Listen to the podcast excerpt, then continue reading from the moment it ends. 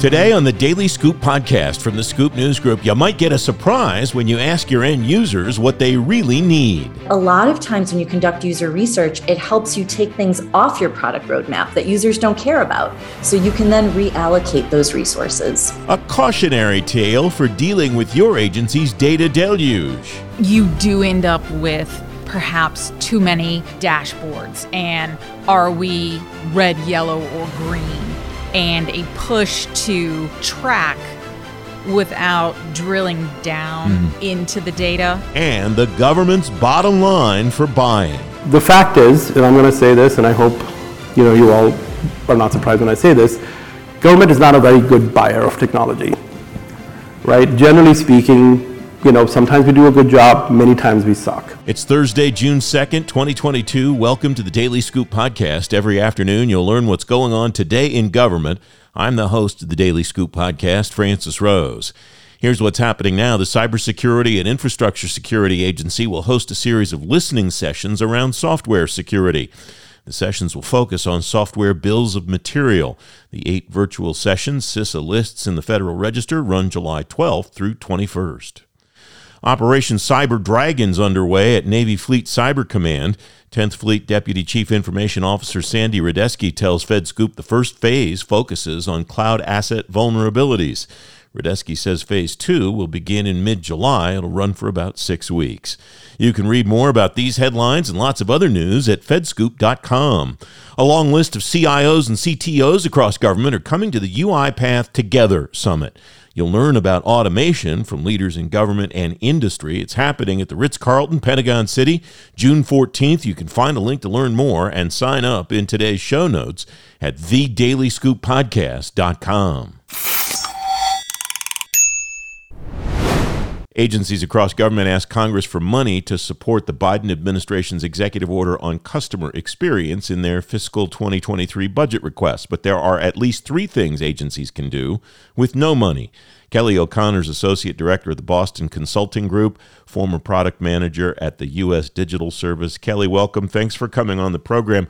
My sense is that you had an understanding that agencies are struggling with figuring out what they can do now instead of what they have to wait for budget support for. Is that the reason why you wanted to lay out these three things? Yeah, exactly, Francis. You know, some um, some things will require additional funding in the future, but there are lots and lots of things agencies can do right now to improve customer experience that wouldn't cost any additional money.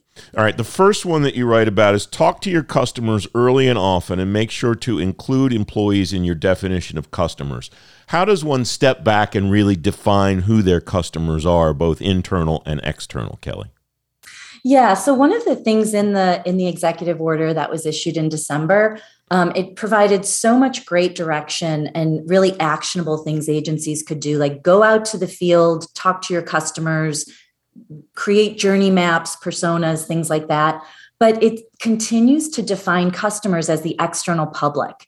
And so, one of the things that's really important is to consider internal employees of your agency as customers too, because how can you deliver a great customer experience to the public if government employees have antiquated tools or are really struggling and have multiple screens open on their computer all day and doing these manual workarounds. So we always view employees in the same way we view external customers. They're all, they're all customers. Uh, you uh, did a lot of work at VA while you were with USDS, and VA for whatever reason has a really good perception of that. I think. What drove that? What got VA so aware, so on board with the idea that they did the things that you talked about, developed journey maps for their employees. They're one of the only agencies that I know of that's done that once you leave headquarters and leave your office to go do field research, you start um, experiencing a tremendous amount of empathy, not just for patients or veterans trying to access benefits.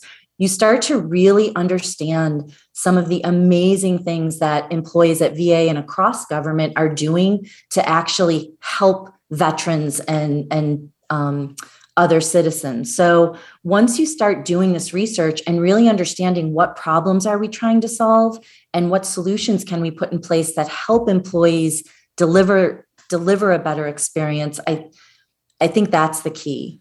Uh, you write in this piece, make sure they have the tools, those internal customers, those those agency employees, make sure they have the tools they need to deliver an excellent CX to the public.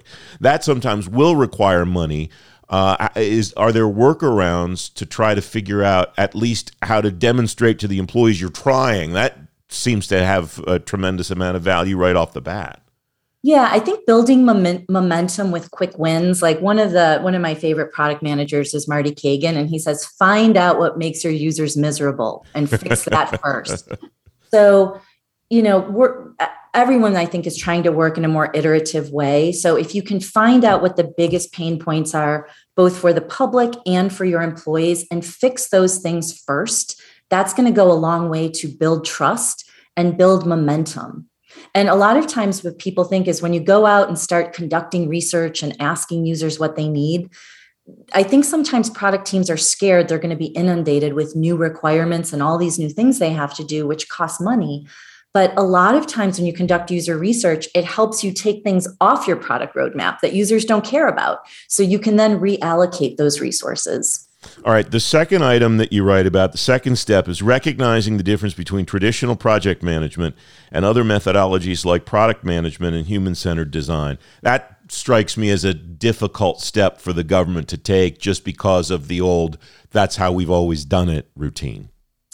Yeah, and a lot, this is a complex problem. I certainly don't want to you know oversimplify this but if you go onto usa jobs and look for job openings in the government i mean think of all the digital products that government you know launches and manages you you'll find thousands of open positions for project managers and program managers but that's a completely different discipline and skill set than a product manager right so with project management you're it's really plan driven you're managing cost and schedule and risk. That's all important right?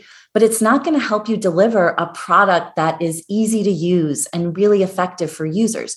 That's a whole different discipline um, which is product management. So i think you know we see agencies doing this already and teams like the digital service and others are bringing these skill sets into government to help them build better products. Are is that momentum hard to maintain, or does it kind of just grow as time goes on? Is that something that needs to be nurtured, that needs to be uh, cared for? I think it grows because it's, you know, once you launch a thing that works, it's really easy to tell a story, right? Tell an outcome driven story and show results. Um, the other thing you want to do is assume not everything's going to be successful, right? So, the great thing about launching a tiny thing that delivers value is you can pivot and and learn. So it's an experiment right? So i think government's appetite for risk needs to increase a little bit and they need to be okay with you know what? Not everything's going to be successful and we have to be okay. If something's not working turn it off. All right here's what you say in this piece that uh, an agency can do now. Mandate human-centered design and product methodologies on all of your digital work Update your agency role descriptions and training requirements to grow in house product management and human centered design skills. What resources are available for agencies to help them do those things, Kelly? And, and it strikes me maybe the more difficult one is to grow that in house product management, human centered design skills cohort, the, not just the what the skills are that the people have, but the number of people that have those skills. Is that right? Exactly. I mean, I think a lot, I think a majority of the project managers in government probably already have a lot of these skills, right? They're just calling them something different. So it's not like a total, um, you know, revamp of your in house talent. It's really just upskilling a little bit of the current staff that you have. So, one example is if you um, think about project management, something you do is um, user user acceptance testing, right? You build a thing and then you test it at the end to see if it works. Well, an easy way to you know reskill or upskill some of your project managers is to let them know one uat is not user research right so you know that's an easy thing it could be like watch a video or come to a brown bag and we'll show you how to go out and actually do some human centered design and talk to users, you don't have to build anything. You can use paper prototypes. And if you talk to you know a very small number of users you're going to get so much information on the front end that's going to save you rework on the back end Um, what you're suggesting here, too, that might be a little more complex than it sounds on the surface. This sounds like a culture shift. This sounds like a, a changing the way an agency thinks that is maybe not expensive, but takes a fair amount of time. Mandating human centered design and product methodologies is not something that historically agencies have been good at. Yeah, exactly. And I think it's already happening. So it's a mindset shift, not just of government, but also vendors. So in the US, IT is heavily outsourced in the, in the government, right? So it's a mindset shift on both sides. And it's really thinking about instead of coming in on day one, and I've been on teams, you know, earlier in my career that have done this. You want to build something.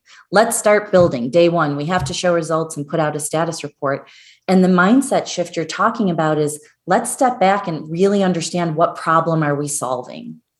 All right, the third step that you write about in this piece actually pertains to vendors too. Change the way you select and partner with vendors who help build your products. What's happening now or what has happened historically that needs to change, Kelly?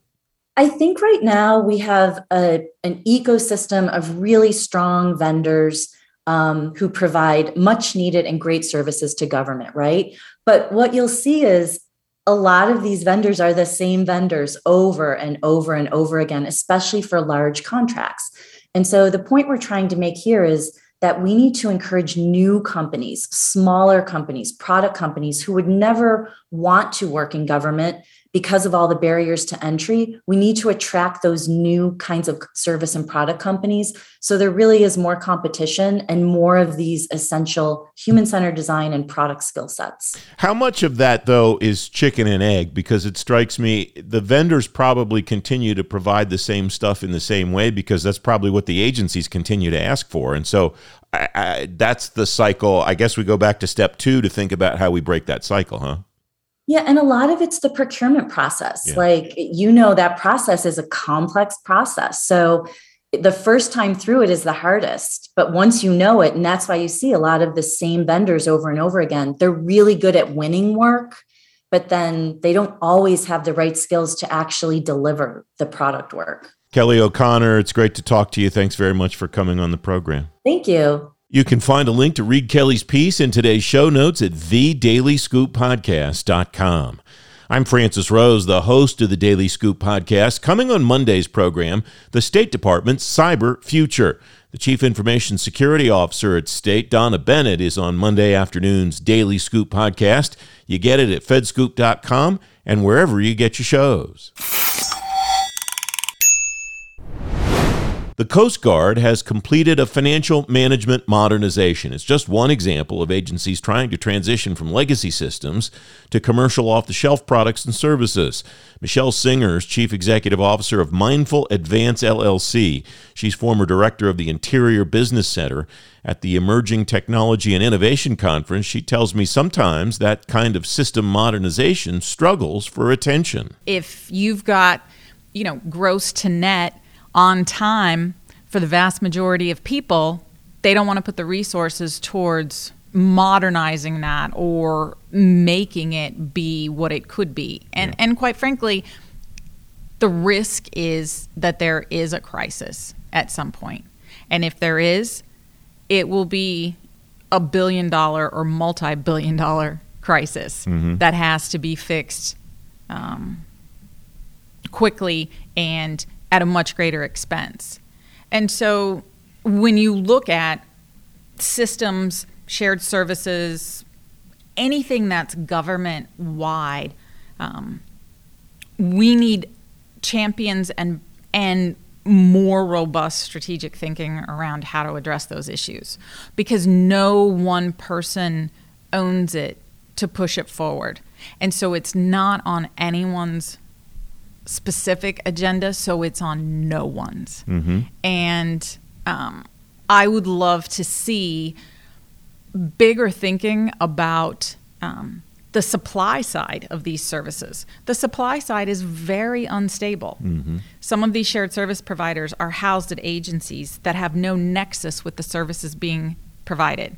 Uh, the Department of the Interior is a large land management agency. Uh, with an incredible portfolio of services they deliver. That has nothing to do with housing the interior business center and acquisitions, financial management, um, and payroll and human capital management. Yeah. So until you stabilize the supply side, and by that I mean a new secretary comes in, finds out they house a large shared services organization, says, Why is this in my portfolio? Can't we get rid of it and put it someplace else? Well, how, how do you build credibility with your customers when every two to three years they start hearing rumblings you're going to go away? Mm-hmm. So there, there's just um, a lack of ownership of some of these big issues. Uh, and there were some great efforts in years past uh, where OMB took the lead. Various people really um, put a stake in the ground and did everything they could to address the issue, and they ran out of time. Mm-hmm. So uh, that's what I see as as something that's that's underlying, um, not just say shared services or IT or acquisition or it's anything that runs um, across the agencies of the federal government.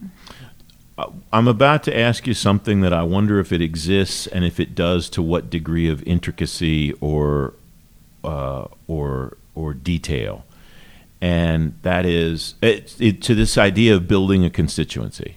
So a political appointee comes in, or a group of them come in. They have 18 to 20 more, 24 month expiration dates stamped on their foreheads when they show up the first day.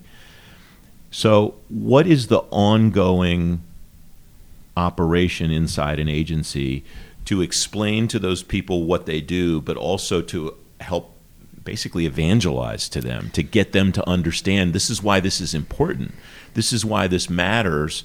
And so the handoff from the last person was this, and we're at this point in where we need to go, to your point, beyond the 18 to 24 months that that person sits in that chair.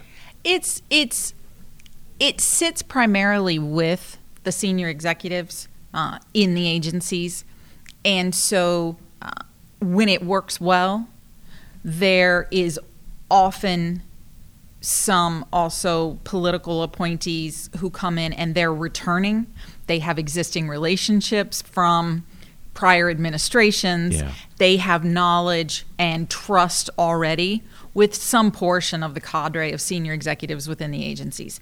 And that's where, you know, some magic can happen, quite frankly, because you can start day one getting something done. You have the opportunity. Uh, I speak as a as a former senior executive. Mm-hmm. You have the opportunity to speak open, frankly. You you- can skip the niceties and the introductions and jump right into here's the things that were going really well. We don't want to stop or lose ground. Here's what wasn't working well. You're going to want to pay attention to this. Uh, and really putting it out there with good data, with supporting evidence that it's it's not because I, as an individual, think this is so. I can give you uh, facts and data to support these being real issues that you want to address. Um, you also take the approach of l- let me give you some quick wins. Let me give you some success. I can deliver for you in this way, and that's an that's that's enjoyable. Um, it's challenging. Um, it's tactical, Yeah. uh, and you really can deliver for the agencies and then for your stakeholders and the taxpayers. Yeah. And it gets better when that happens. But when you have a large turnover, as we've had in a number of the agencies, both at the senior executive level and throughout the ranks, there isn't the deep well of knowledge of the agency to be able to do that. And a lot of these agencies are really, you know, they are built, the leadership is built on personal relationships, people who've known each other, sometimes at other agencies, sometimes they've worked in that agency with each other for decades. When that continuity is broken, there's a disruption that allows for new growth, but there's also a disruption that prevents the continuity. So I think what we've seen over the last three to four years um, with a lot of people leaving, changing jobs, retirements, having also in response to the pandemic to make different choices about their career paths and how they're going to work.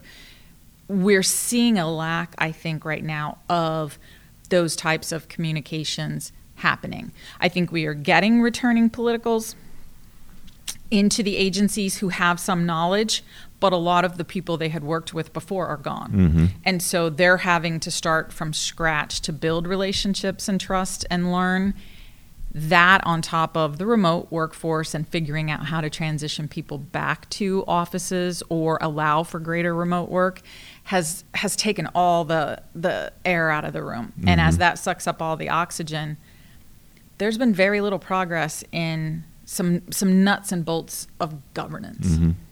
Final thought, Michele. You used the terms data and evidence a moment ago, and I wonder if your sense, with all the emphasis on data over the last number of years, and then we have the Evidence Act and a number of other frameworks, legislation, guidance, blah, blah, blah.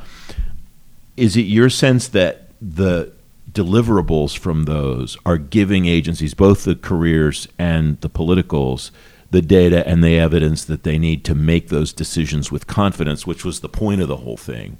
How do we use this to make decisions better and make better decisions than we did before when we didn't have access to this or, or as much of this? I think in some instances, yes, but you know, the old garbage in, garbage out. You do end up with perhaps too many dashboards and are we red, yellow, or green? And a push to track without drilling down into the data. And some of that is bandwidth. Um, there's a lot of vacancies, there's a lot of empty seats. And so the bandwidth to collect good data and then to understand it so you can put it to use is more limited than I think many of us would like to see in order to make use of um, those tools.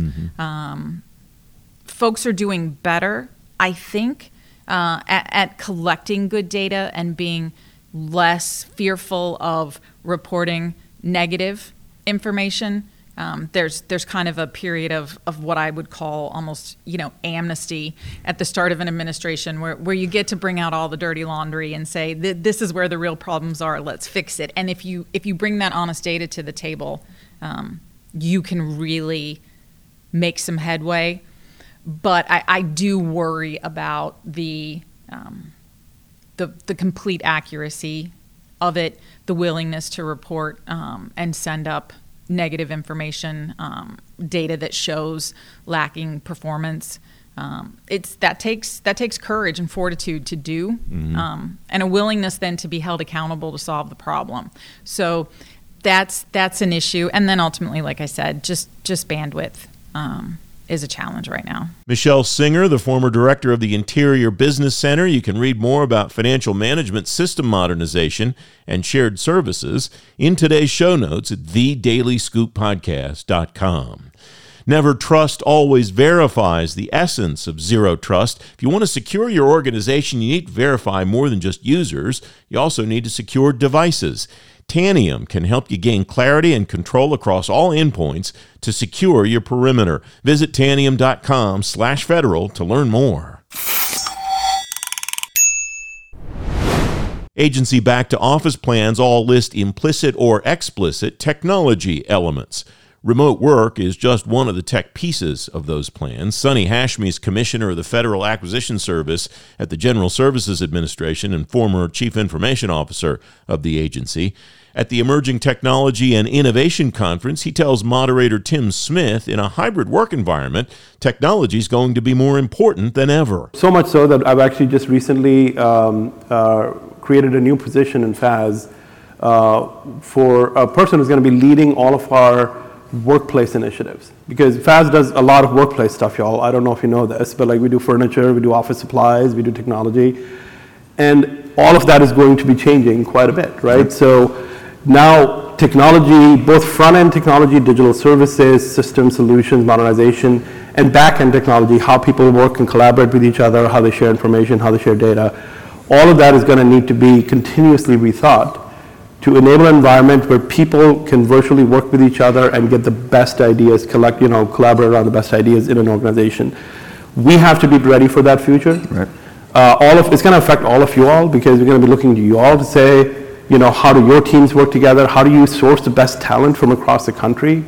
Uh, I don't want to have to compete with y'all for talent in the DC area. I can't, right? But I would love to source talent from North Carolina, from Arizona, from everywhere else. Right. And if I can't create an environment where that talent can be fully productive and engaged and you know bringing its best minds together, then I failed, right? So that's it's imperative on me to create an environment where we can do that. Right. Just just like it is important for you, uh, imperative for you guys. So we're working in, we're walking headfirst into this bold new reality that I think not all of us has figured out. None of us, I think, has totally quite figured out exactly the nuances and how it's all going to work. But we're going to have to make it work, and so that's our that's our focus. So, as an example, FAS uh, is going to be 75% remote only as we move forward. That means 25% of my staff are going to have a requirement to come into the office in any in any sense of the word. Doesn't mean that the rest of us aren't going to get together. We're going to do offsites. We're going to get together. We're going to do retirement parties. We're going to celebrate. We're going to come together to ideate. But there's not going to be a requirement for folks to come into an office, which is great because then I can do more creative recruitment and uh, allow for more work-life balance for folks and, and keep them engaged and happy and working at FAST. And that's great, because, you know, we've heard consistently at this conference, um, Todd Hager addressed it, you know, the, the challenge of talent. And that, you know, the talent doesn't need to be inside the beltway, you know, uh, all of it doesn't need to be there. Oftentimes it said. isn't. Oftentimes it isn't. The best person, if they happen to be in Illinois, that's the person you want.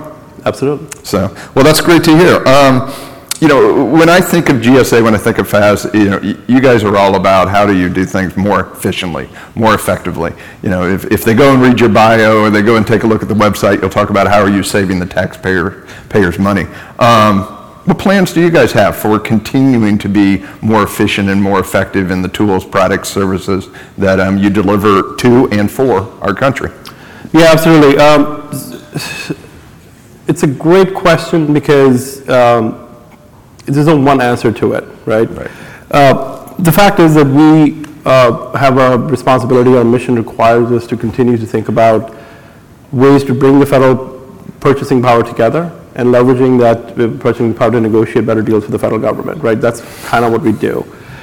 What's interesting is that historically FAS has done, you know, primarily stayed in the acquisition lane, and we do a lot of acquisitions, right? We help agencies do acquisitions, we do it on their behalf, we create uh, shared um, acquisition vehicles that agencies can use and, and, and industry can participate in.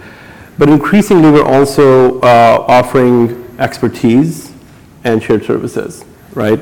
Because what's interesting is that, like, if you think about the future being digital, some things are going to require a shared service approach versus a purchasing approach. Okay. Like, so think of an employee, think of a citizen that goes to engage with their local DMV, and then they lo- they go and file taxes, and then they go get their veteran benefits, right? That digital identity, for example, needs to be a shared service that is managed in one place across all levels of government. Because that citizen doesn't want to go and create three accounts with three different experiences and three, like, like, I already provided my information to DMV, why am I now providing it to the veteran? Because to a citizen, it's just government, it's all government, you all figure it out, work with each other and make my life easier, right? And so we need to do better at all levels of government. And so some of these things, for example, identity proofing and identity management, identity validation at least, needs to be provided as a shared service across government. It doesn't mean that we're going to invent the products, you guys are going to invent the products, but we're going to, we're going to provide a mechanism to deliver that product consistently across the government. And that's, uh, that's login.gov, for example. Yep. Other examples like that are, you know, where we need to kind of have a consistent, trusted experience, a capability that all of the government can leverage. So there's a lot of shared services that we're building and deploying and, and scaling. And that's not an easy problem, by the way. It's a very difficult thing to do. Many of you know this. Um, but then there's also going to be a need for us to have bespoke experiences and different solutions for different agencies, and that's where the acquisition approach comes in. But all of this to say that going back to talent, some of the talent that's going to help us figure out AI and quantum and zero trust and all the things that we talked about is in very short supply. Right? So we cannot possibly have an environment, no matter how hard we want to try to make it happen, that every agency has the world's best experts on quantum and AI and machine learning and all this stuff. It's not going to happen. Right? So those, those experts need to exist within your companies that we can, we can leverage and partner with you, but also need to exist in government in a way that can be deployed for different projects when needed. And so we're also looking to build, continue to build internal expertise that can drop ship into agencies, help them think about the best way to buy or deploy something, and then go to the next project. Okay. And so that's where 18F and Centers of Excellence come in. So we, we, we look at this in an entire ecosystem. Upfront, uh, you know, expertise to be able to help craft the right narrative, craft the right story, craft the right requirements, acquisition solutions to then partner with you all to kind of then deploy capability, and then shared services that you can deploy into those solutions that you don't have to reinvent over and over again. Um, the fact is, and I'm going to say this, and I hope you know you all are not surprised when I say this, government is not a very good buyer of technology, right? Generally speaking, you know, sometimes we do a good job, many times we suck. And so we need to do better so that you all can do better. Nobody wants to work on a failed project. Nobody wants to work on a boondoggle. Like none, of you all want to work on a project that doesn't succeed. But most often than more often than not, the projects don't succeed because we, the government, did not do enough discovery, enough thinking, enough architecture, enough planning to be able to articulate our needs in a way that can be that right. leads to success. So we have a lot of work to do. We're scaling as fast as we can to make sure that we can provide that assistance to federal agencies through TTS and other places. Laura was here yesterday. They're doing an incredible amount of work around zero trust. Yep. We just issued a zero trust guide for agencies so that they can start thinking about practically how to get to zero trust. All of that work leads to then eventually those agencies being better buyers so that when they come to you, your solution, they're, they're more thoughtful about how they can engage with you. And it's win-win. It's successful for you, it's successful for us. So there's a lot of work for us to do to scale these kinds of practices, but we have to do it. Otherwise, like we don't have the luxury of not figuring it out now and then continue to kind of go down the same rabbit hole. So, so um, first of all, many times we suck is now trending on Twitter.